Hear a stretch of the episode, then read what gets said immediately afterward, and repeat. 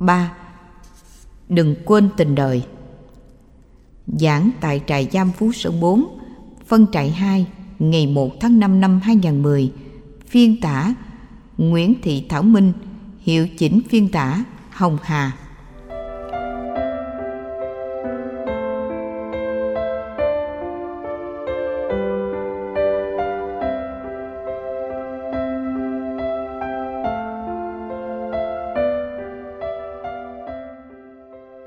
chuyển hóa nội tại nhờ thiền.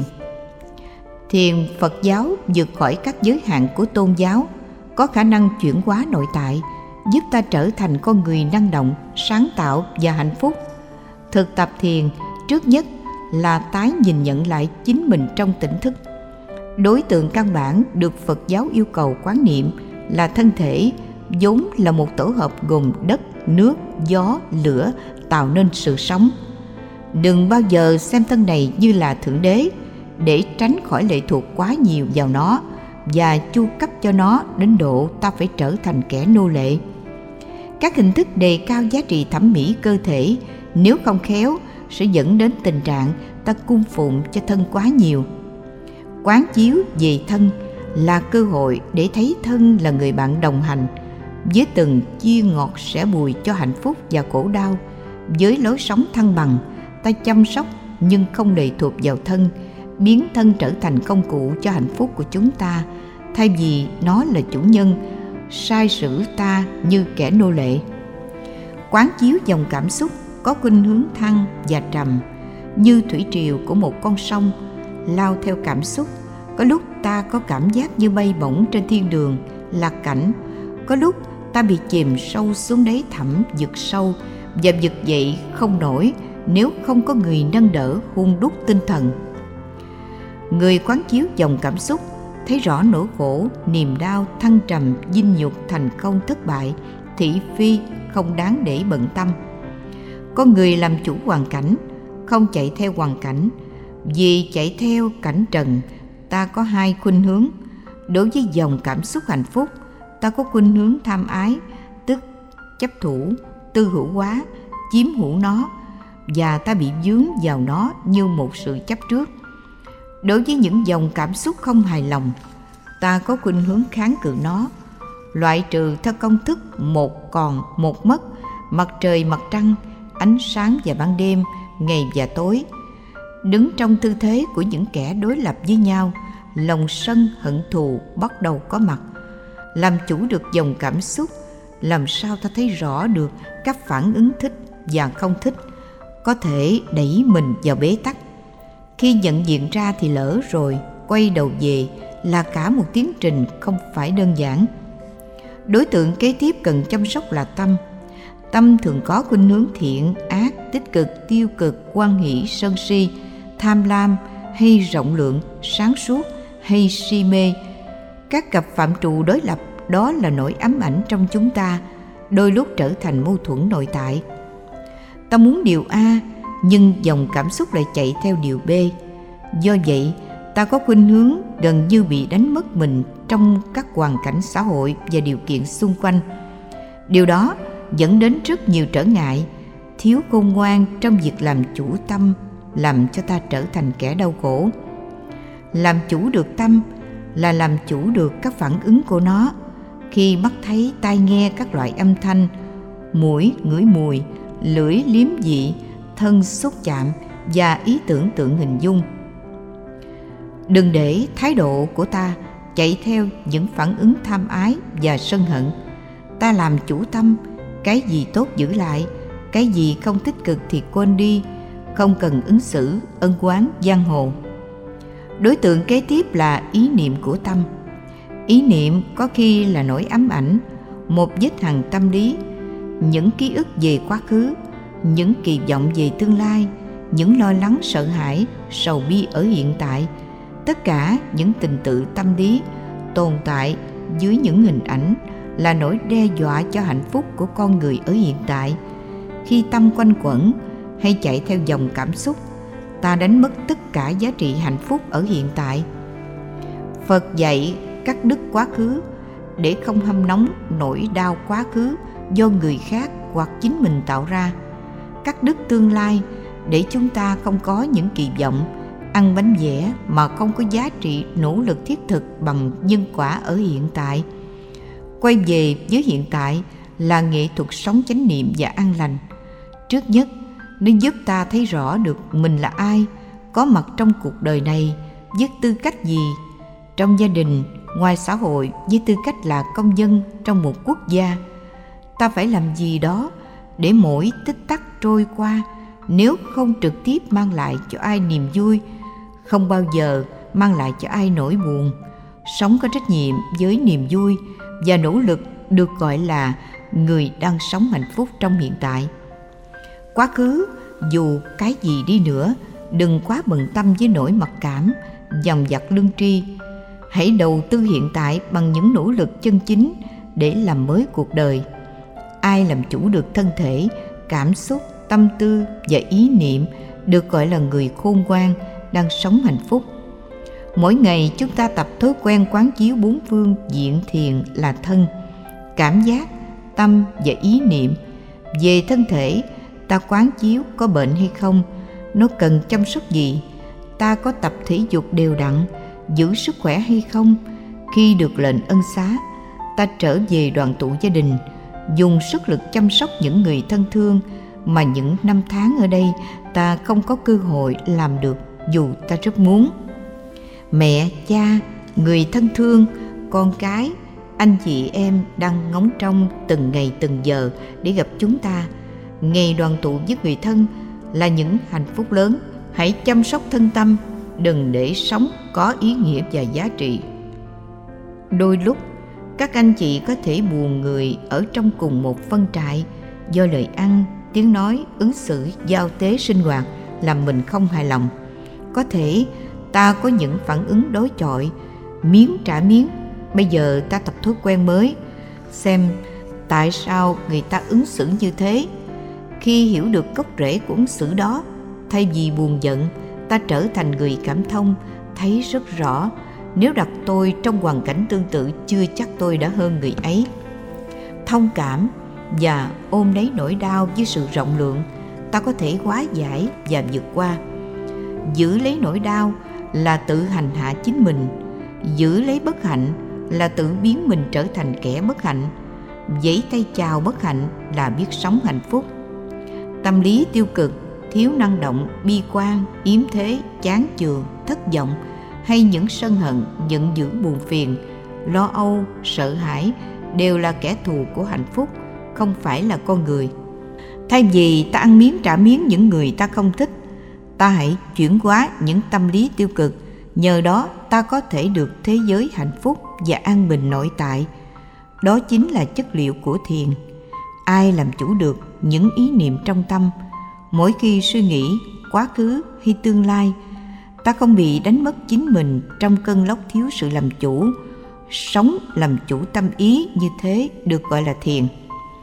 Thiền không phải là tôn giáo, không quá cao siêu, ai trong chúng ta cũng thực tập được.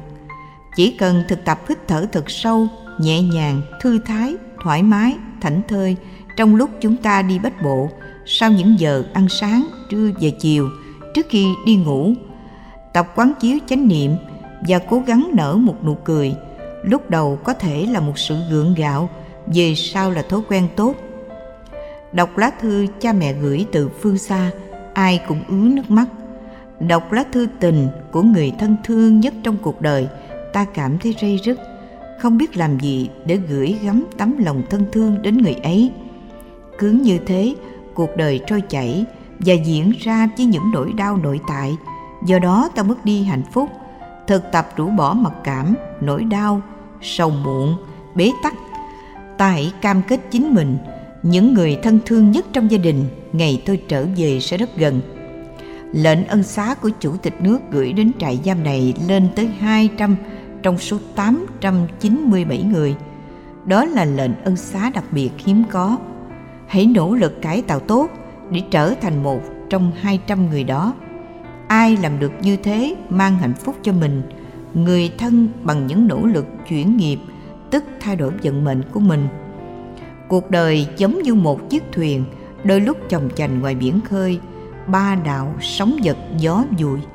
Chúng ta phải giữ lấy tay lái bất kỳ tình huống gì phải về đến bờ một cách an toàn. Nỗi đau trong những khoảnh khắc của đời người quá nhiều những bất hạnh như thăng trầm ta không cần phải lao theo nó. Giá phải trả đôi lúc rất đắt. Nhưng đó là bài học rất quý giá. Để sau này ta có quãng đời hạnh phúc cho mình và người thân thương. Có ai không nghĩ về tiền? Bài nhạc đừng quên tình đời của tác giả phạm gia khang. Có những ca từ thấm thía tình đời. Nhiều khi đồng tiền làm mất đi tính nhân nghĩa. Đừng vì tiền mà ta quên tình đời.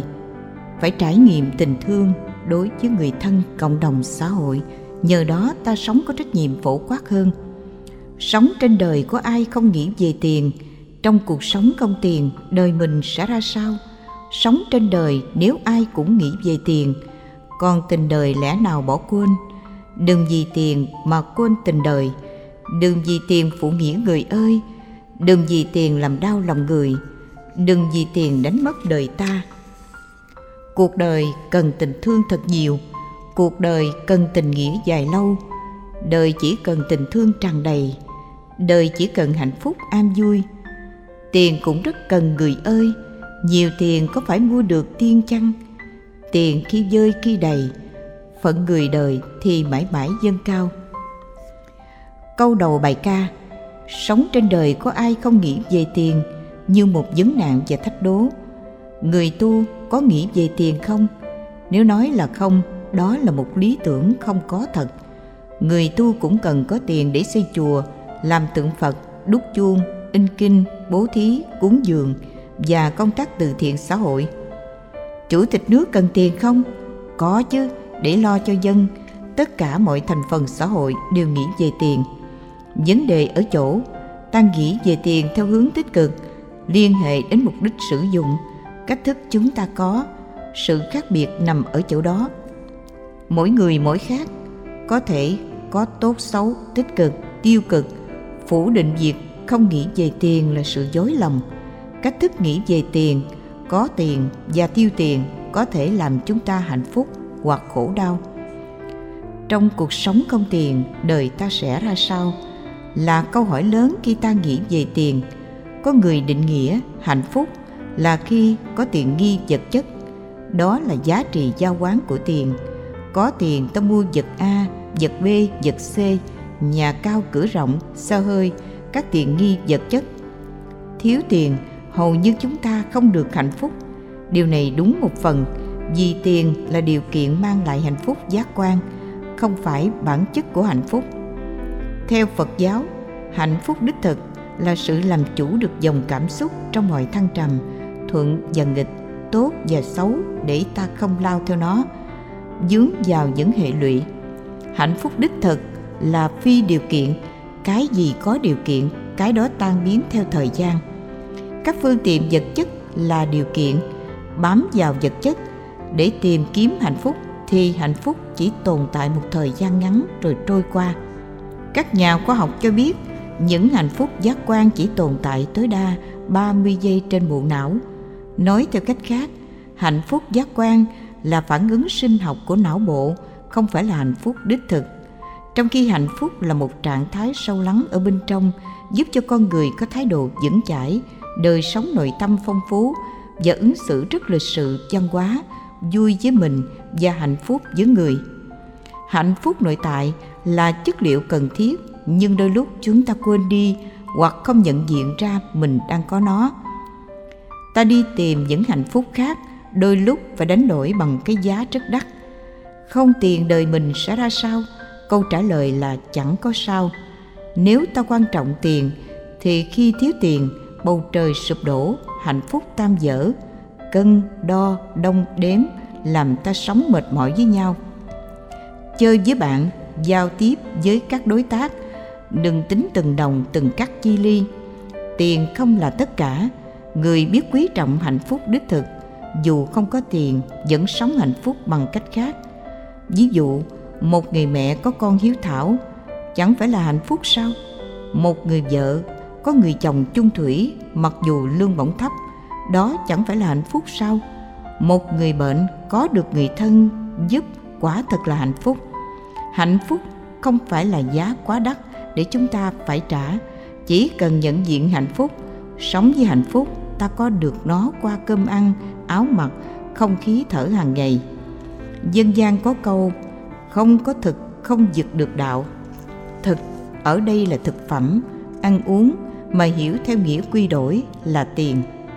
Quan niệm này cho rằng nếu không có tiền, không có điều kiện kinh tế, không thể nào làm đạo được. Nó vẫn đặt nặng hệ lụy chiếu trên tiền ai phát xuất các hoạt động phật sự bằng quan điểm như thế nào khó làm phật sự lắm. Đức phật thích ca là người ngồi trên đống tiền, chuẩn bị làm vua của một nước. Ngài đã từ bỏ hết và xem ngai vàng như đôi dép bỏ. Phật hoàng trần nhân tông, vị anh hùng của dân tộc việt nam, xem ngai vàng là dễ rách, chọn con đường tâm linh để đạt được những hạnh phúc nội tại rất nhiều người làm được như thế. Người tại gia không cần là người tu, có các loại hạnh phúc nội tại khác, giúp họ dù không có tiền vẫn sống bình an. Câu phản vấn sau đây dạy chúng ta cách nhìn mới. Sống trên đời nếu ai cũng nghĩ về tiền, tức xem tiền là tất cả. Tiền là thước đo, tiền là cung bậc của sự sống, tiền là lò xo, tiền là sức mạnh của tuổi trẻ, là sức khỏe của tuổi già là tình người sẽ chết. Ta hãy đặt câu hỏi cho chính mình, còn tình đời lẽ nào bỏ quên? Kẻ gieo gió.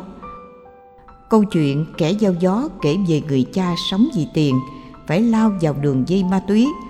Một cậu thanh niên đến tá túc học ở nhà ông, đem lòng thương cô con gái của ông và cô ta đáp lại tình yêu. Hai người giữ một khoảng cách sống chậm để không phải già nhân ngãi, non vợ chồng về sau này. Họ trân quý nhau, người cha cô gái lợi dụng cậu học sinh thiếu kinh nghiệm. Ông cho tiền để làm hư đốn cậu và biến cậu trở thành kẻ nô lệ của đường dây ma túy, đánh mất tương lai. Khi phát hiện dương tính với hiv cậu đang đối diện với mất mát lớn, đó là mất cuộc sống. Cậu ta dòi dĩnh ông, buộc ông phải cho cậu ta ba nghìn đô la.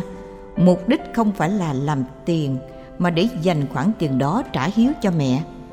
Mẹ cậu ngày đêm ở quê dành dụm chén cơm manh áo, cắt đi một phần tiêu thụ để cho con ăn học đến nơi đến chốn. Hy vọng sau này con trai có một tương lai lo giúp được mẹ già ở tuổi xế chiều. Đó là nỗi đau bất hạnh lớn. Nói không nên lời, khi nhận được ba nghìn đô la xong cậu ngồi viết lá thư tuyệt mệnh và nhờ người tình chuyển giao lại cho mẹ mình. Mấy tháng trời không về thăm mẹ, người mẹ nhớ nhung quá lên tìm con. Ngày gặp được con, lẽ ra là một hạnh phúc lớn, nhưng lại là một nỗi đau cùng tận. Khi được biết cậu ấy đã bị dương tính hiv nỗi đau lớn hơn nữa khi biết ân nhân đang chăm sóc cậu con trai mình chính là người đã lừa tình mình trong quá khứ. Khi bà mang thai, ông ấy vì tiền lấy người con gái của một quan chức và bỏ lại sau lưng nỗi đau của bà, người tình thiếu tiền và đứa con nằm trong bụng, chưa kịp mở mắt chào đời, đã trở thành mồ côi. Dù tự tử, cuộc sống vẫn không khước từ, nên bà tiếp tục sống sống trong nỗi đau nhưng có niềm tin dương lên, nuôi đứa con ăn học nhưng không ngờ nó bị dướng vào đường dây ma túy. Sự thật khác, kẻ hại nó không ai xa lạ chính là ân nhân chăm sóc nó và là cha ruột nó, người tình phủ phàng của bà trong quá khứ. Nghe biết được câu chuyện, đứa con nghẹn ngào xa nước mắt, không muốn tin rằng đó là sự thật, một sự thật rất phủ phàng nghiệt ngã khổ đau. Anh ta đã chối từ, nhận người đưa mình vào cõi chết hai lần là cha, vì ông không xứng đáng với danh xưng cao quý đó. Đến lúc đó, ông quốc hận, nhưng đã quá muộn màng. Ông nói một câu như tự bào chữa. Tôi đâu biết rằng đó là con ruột của tôi. Lời đối đáp lại của người mẹ dân quê mộc mạc, chân tình, rất sâu sắc như một triết lý sống. Dù nó không phải là con ông, nhưng nó là một con người ta hãy đối xử nhau với tư cách như một con người. Không phải con tôi thì tôi lo, con người khác thì tôi dẫm nó chết. Đó không phải là tình người. Câu chuyện để lại nhiều điều cho chúng ta phải suy nghĩ. Có nhiều cha mẹ vô tình do hoàn cảnh, do suy nghĩ sai đã đẩy con mình vào con đường không có lối thoát. Vợ đẩy đưa chồng chồng đẩy đưa vợ. Anh chị em, người thân thương, bạn bè do không hiểu giá trị cuộc sống đích thực, đã đẩy nhau vào chỗ bế tắc, đáng thương thay. Tiền đã cướp đi nhiều thứ. Cần có sự quay đầu. Đừng vì tiền mà quên tình đời. Đừng vì tiền phụ nghĩa người ơi. Tình đời rất đẹp khi tiền chưa can thiệp vào. Nghĩa vợ chồng rất thấm thiết. Tiền chỉ là một phương tiện, một kẻ nô lệ phục vụ cho hạnh phúc khi tiền lên ngôi làm vua, kẻ tiêu thụ nó sẽ bị khổ đau, bất hạnh lớn. Đây là chân lý nghìn đời. Rất nhiều người sang đổi vợ vì nghĩ rằng mình có tiền, mua vui cũng được một vài trống canh. Tiền dư giả có thể rửa bằng hưởng thụ.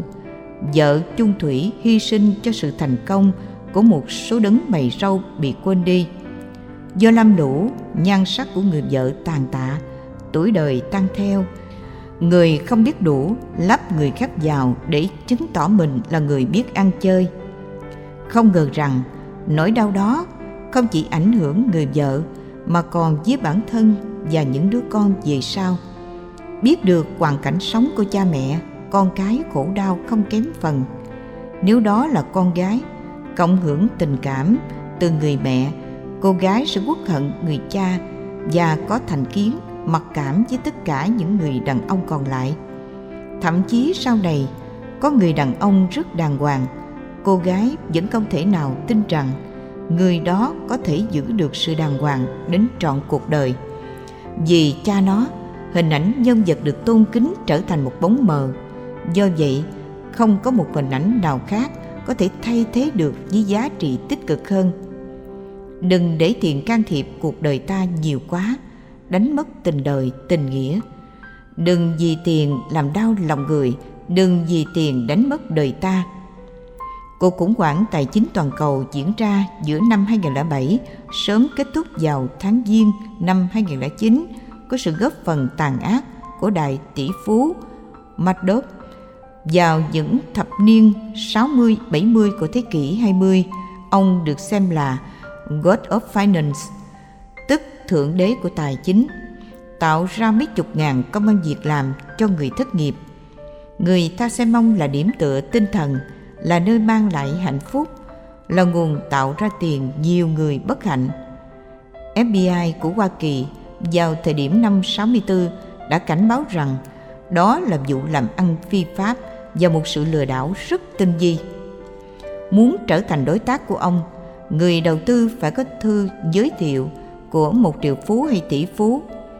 Rất nhiều người chọn mặt gửi vàng nên đã bị lừa tan tành sự nghiệp. Ông lấy tiền đầu tư của người sau trả lãi cho người trước, lấy người trước trả cho người sau. Những triệu phú tỷ phú đầu tư thường họ không có nhu cầu rút tiền ra, họ muốn giữ khoản đầu tư để lãi và lớn theo năm tháng. Kết quả, sau bốn mươi mấy năm lừa đảo toàn thế giới, FBI đã phát hiện tòa đã tuyên án ông 175 năm tù. Hoa Kỳ và nhiều quốc gia trên thế giới đã bỏ án tử hình để tạo cơ hội cho phạm nhân hồi đầu. Đó là vì tiền kẻ ngu đã làm đau lòng người, làm đau mình. Hàng chục các ngân hàng Thụy Sĩ, các tổ chức từ thiện đầu tư vào Medop đã trở nên trắng tay. Hàng trăm ngàn các trẻ em nghèo những người neo đơn, bất hạnh trong xã hội không còn cơ hội tiếp tục nhận được nguồn viện trợ nhân đạo tốt nữa. Mấy trăm ngàn công nhân trên thế giới do bị lừa đảo, bị mất việc làm, biết bao nhiêu nhà đầu tư tự dẫn mà chết. Trong số đó có tỷ phú của đức phải lao đầu vào xe lửa mà chết vì không tin rằng mình đã trở thành trắng tay vì một vụ lừa đảo thế kỷ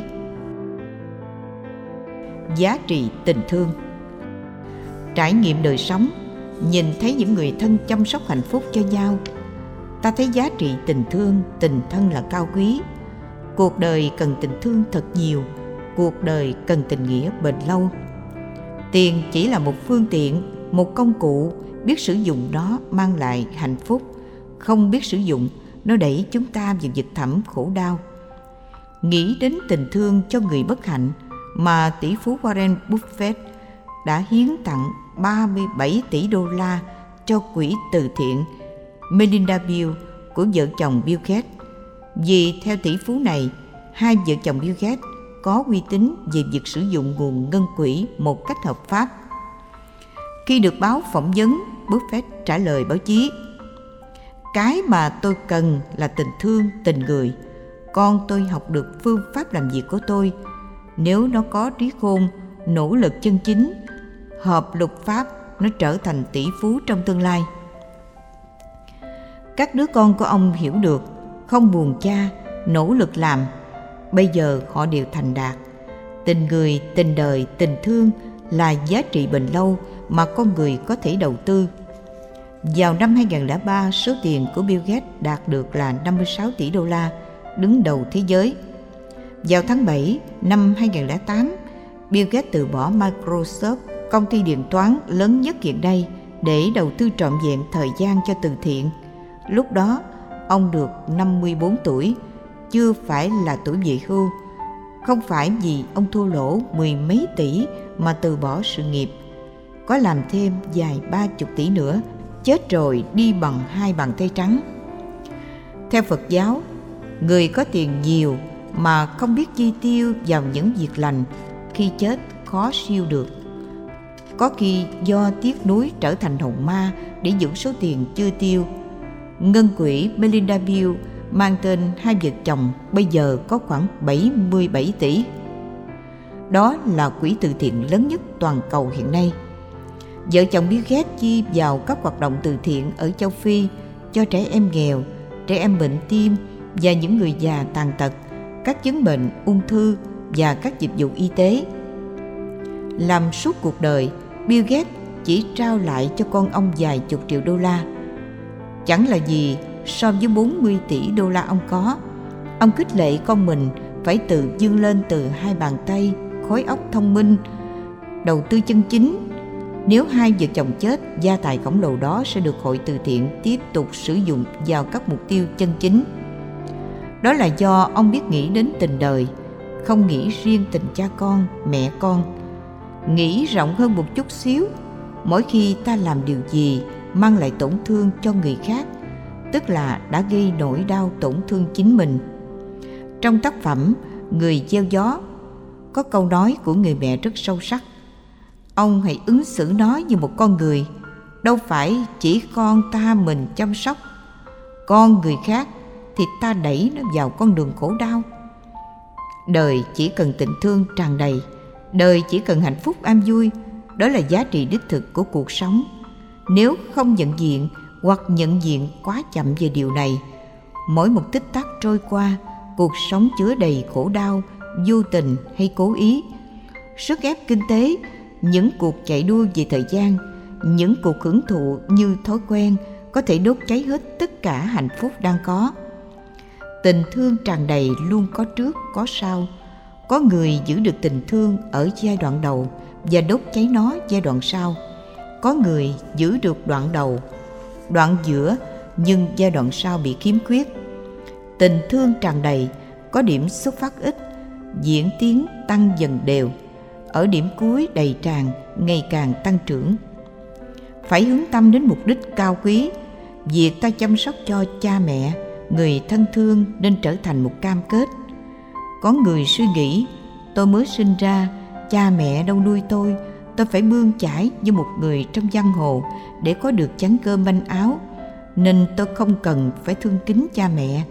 Nếu không có cha mẹ, dù là cha mẹ thiếu trách nhiệm, ta không có tồn tại với tư cách là một con người.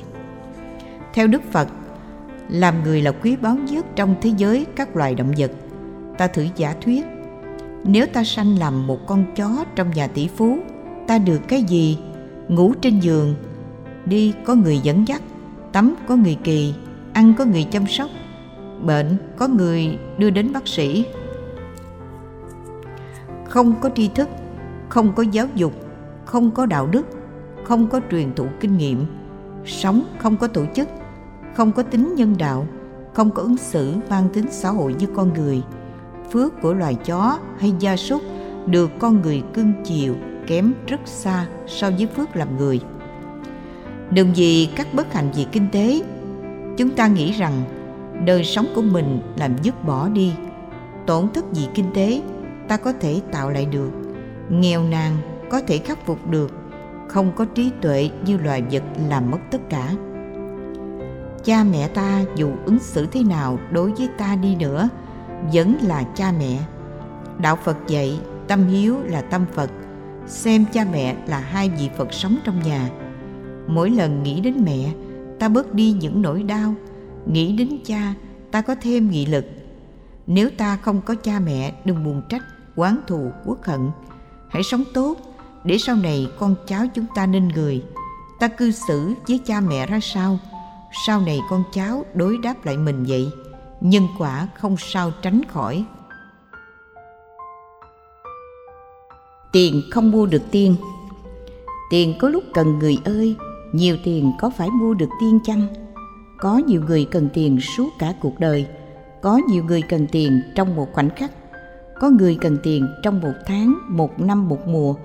Các phương tiện hỗ trợ vốn của chính phủ, dây nợ từ các ngân hàng, ta có thể có được nó hợp pháp sử dụng khôn ngoan đồng tiền đó ta có thể tạo dựng tương lai hạnh phúc. Dĩ nhiên đây đó vẫn còn những phân biệt đối xử khi người khác biết quãng đời quá khứ của ta. Đừng vì thế mà mặc cảm khổ đau bỏ cuộc. Hãy tiếp tục sống và đứng dậy. Tại trại giam phú sơn 4 có một nhân vật sau khi ra trại trở thành nhà đầu tư đá quý và là một trong những đại gia của tỉnh Thái Nguyên. Ở tại Ấn Độ, một số phạm nhân khi mãn án tù đã trở thành đại biểu quốc hội, được người bỏ phiếu nhiều hơn những nhân vật đình đám khác. Những mẫu người mà sự thành công của họ sau khi mãn hạn tù trở về đoàn tụ gia đình là những bài học rất đặc biệt ta cần học hỏi noi theo. A xà thế phạm tội giết cha xoán ngôi muốn điên loạn được sivaka dẫn đến gặp Đức Phật. Câu hỏi đầu tiên ông đặt ra cho Đức Phật Tội của tôi có thể tha thứ được không? Hay đời đời kiếp kiếp sống bất hạnh? Đức Phật nói trên đời có hai hạng người. Thứ nhất, từ lúc mới lọt lòng cho đến lúc qua đời, chưa từng tạo điều ác. Họ là những bậc thánh sống. Thứ hai, lỡ tạo tội lỗi rồi sau ăn năn và cam kết không tái phạm thêm một lần nào nữa trong tương lai. Giữa hai hạng thánh này, hạng thứ hai là cao quý hơn. Câu nói của Đức Phật là rất sâu sắc. Ngài muốn ám chỉ rằng lỗi lầm hay tội thuộc tính của người phàm. Không nhiều thì ít, không chỗ này chỗ khác, sống trong dòng pháp luật hay ngoài dòng pháp luật. Tội thuộc về hình sự, lỗi thuộc về dân sự người phàm được phép có lỗi ở mức độ nhất định quan trọng hơn là cải tạo lỗi để trở thành con người tốt cuộc đời sẽ tôn vinh những con người như thế bởi vì đó là một bài học sống hay. Tiền có mua được tiên chăng? Câu trả lời là không. Tiền có thể giúp ta mua được nhiều cơ hội để hưởng thụ tình dục, nhưng không mua được tình yêu. Tiền có thể giúp ta mua được ngôi nhà, chiếc giường, nhưng không mua được giấc ngủ ngon. Tiền có thể giúp ta có được tiền hô hậu ủng, nhưng không giúp ta có được sự kính trọng. Nếu ta sống không có tấm lòng và không có tình người. Không phải có tiền là có tất cả. Nhiều người tôn vinh tiền như là thượng đế. Ai tôn vinh tiền như thượng đế, người đó đang sống trong địa ngục trần gian. Lời ca, tiền khi dơi khi đầy, mong người đời tình mãi dâng cao. Thực là chí lý. Không ai có được tiền hoài vì nó mang tính điều kiện, lúc thăng lúc trầm, khi thành công lúc thất bại không ai đoán trước được. Người khôn ngoan có thể làm ra tiền và giữ tiền tốt. Người thiếu phương pháp không nghe lời khuyên của những nhà chuyên môn kinh tế có thể trở thành trắng tay. Đừng khổ đau trong vô thường. Bill Gates tỷ phú 56 tỷ trong cơn khủng hoảng tài chính toàn cầu, chỉ còn lại 40 tỷ. Năm 2008, 2009 tuổi ông rất tốt, sao chiếu mạng tốt, vẫn thua lỗ như thường.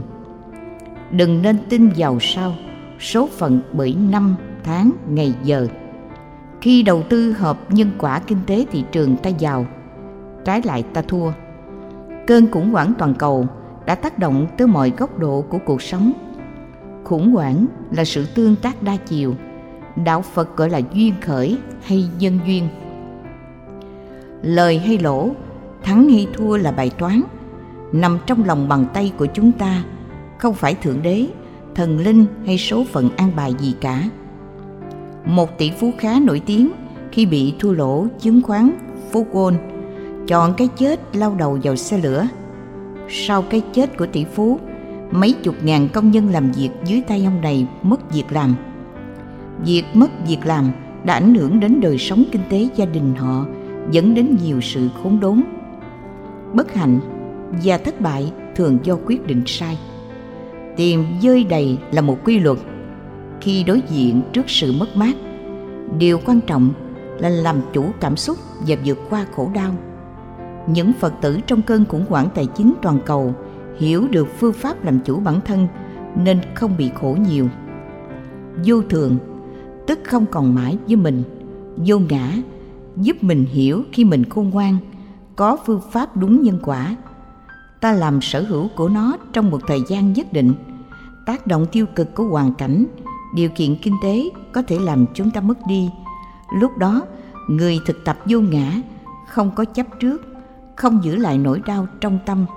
Xem mình không phải là nạn nhân, cho nên nỗi đau đó, nếu có, nó cũng rụng hết.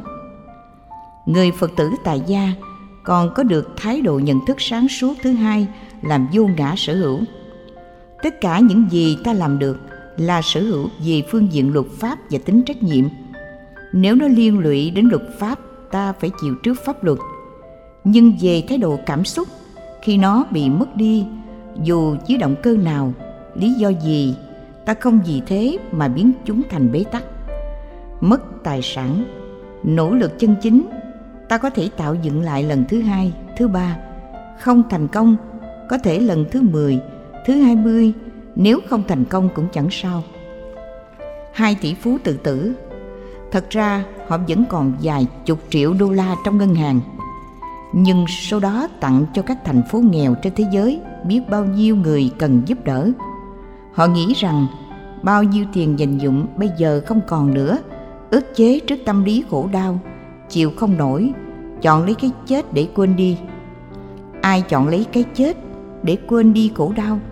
Người đó sẽ khổ đau gấp bội, chết không siêu, trở thành hồn ma bóng vía. Người thân thương cũng quốc hận theo, đau khổ theo. Người làm việc dưới trướng, đối tác, cộng sự cũng khổ theo dài dài. Đừng vì khổ của bản thân ta mà ta kéo theo sự điên lụy biết bao nhiêu người. Khổ đau xuất hiện ở chỗ nào, ta phải giải quyết ở chỗ đó. Đừng đào tẩu bởi sự bế tắc. Đó là người anh hùng người có bản lĩnh, nói theo đạo phật là người có mưu trí dũng, có sự sáng suốt, có tình thương rộng lớn, có năng lực chịu đựng để vượt qua. Và rồi ta có thể gây dựng được tất cả. Thời đức phật, có một đại tỷ phú là người thân thương, hỗ trợ cho những người nghèo. Có một lần, ông gần khánh tận tài sản. Đau khổ lắm, người thân cũng bỏ, cộng đồng xa lánh. Nhưng ông quyết tâm gây dựng lại cuối cùng ông trở thành tỷ phú lần thứ hai. Đó là một sự mầu nhiệm của sự nỗ lực tinh tấn. Khi giữ tình đời mãi mãi thì đời sống rất hạnh phúc. Sự kiện cụ Nguyễn Văn Hết 97 tuổi, ngụ quận 5 thành phố Hồ Chí Minh, trúng mấy tờ với số độc đắc. Sau đó trúng thêm lần thứ hai. Tổng số tiền cụ hưởng được là 7 tỷ 600 ngàn đồng. Trong vòng mười mấy ngày đầu, rất nhiều người đã đến nhận cụ làm người thân cho nên cụ rất sợ và cho luôn cả 2 tỷ chính quyền địa phương thế vậy phải tới thuyết phục để giữ số tiền đó đưa vào trong ngân hàng có một điều kỳ lạ bỗng nhiên cụ nhớ là danh dách thuở nhỏ sống lâm lũ cho tới bây giờ bất cứ nhận của ai sự giúp đỡ nào dù lớn hay nhỏ cụ đều đi tạ lễ. Tổng số tiền tạ lễ lên đến 500 triệu đồng, là một nghĩa cử rất cao thượng. Cụ phát nguyện làm từ thiện cho những người nghèo, vì cụ thuộc diện xóa đói giảm nghèo của phường. Đó là sống dân cao tình người tình đời. Có tiền mà biết sử dụng nó, ta trở thành nơi tạo ra niềm an vui hạnh phúc cho những người khác. Tấm gương của cụ hết là một bài học cho chúng ta và tất cả mọi người cùng làm theo. Bài ca Đừng quên tình đời đề cập đến những vấn đề có thật. Rất mong mọi người cùng suy nghĩ để sống tình người, dân tặng cho cuộc đời nhiều niềm vui. Đây cũng là cách làm nở hoa tình đời cho cha, mẹ, vợ, chồng, con cháu, anh chị em, cho những người thân thương và những người dương nước lã. Mỗi khi nghĩ về những việc nghĩa đã làm, ta được quyền hãnh diện và hạnh phúc. Thực tập thiền với bốn phương pháp làm chủ được thân, làm chủ cảm xúc, làm chủ tâm và làm chủ các ý niệm có khả năng giúp ta. Ta không bị mặc cảm nữa. Nhờ đó sống an vui, bình an trong cuộc đời.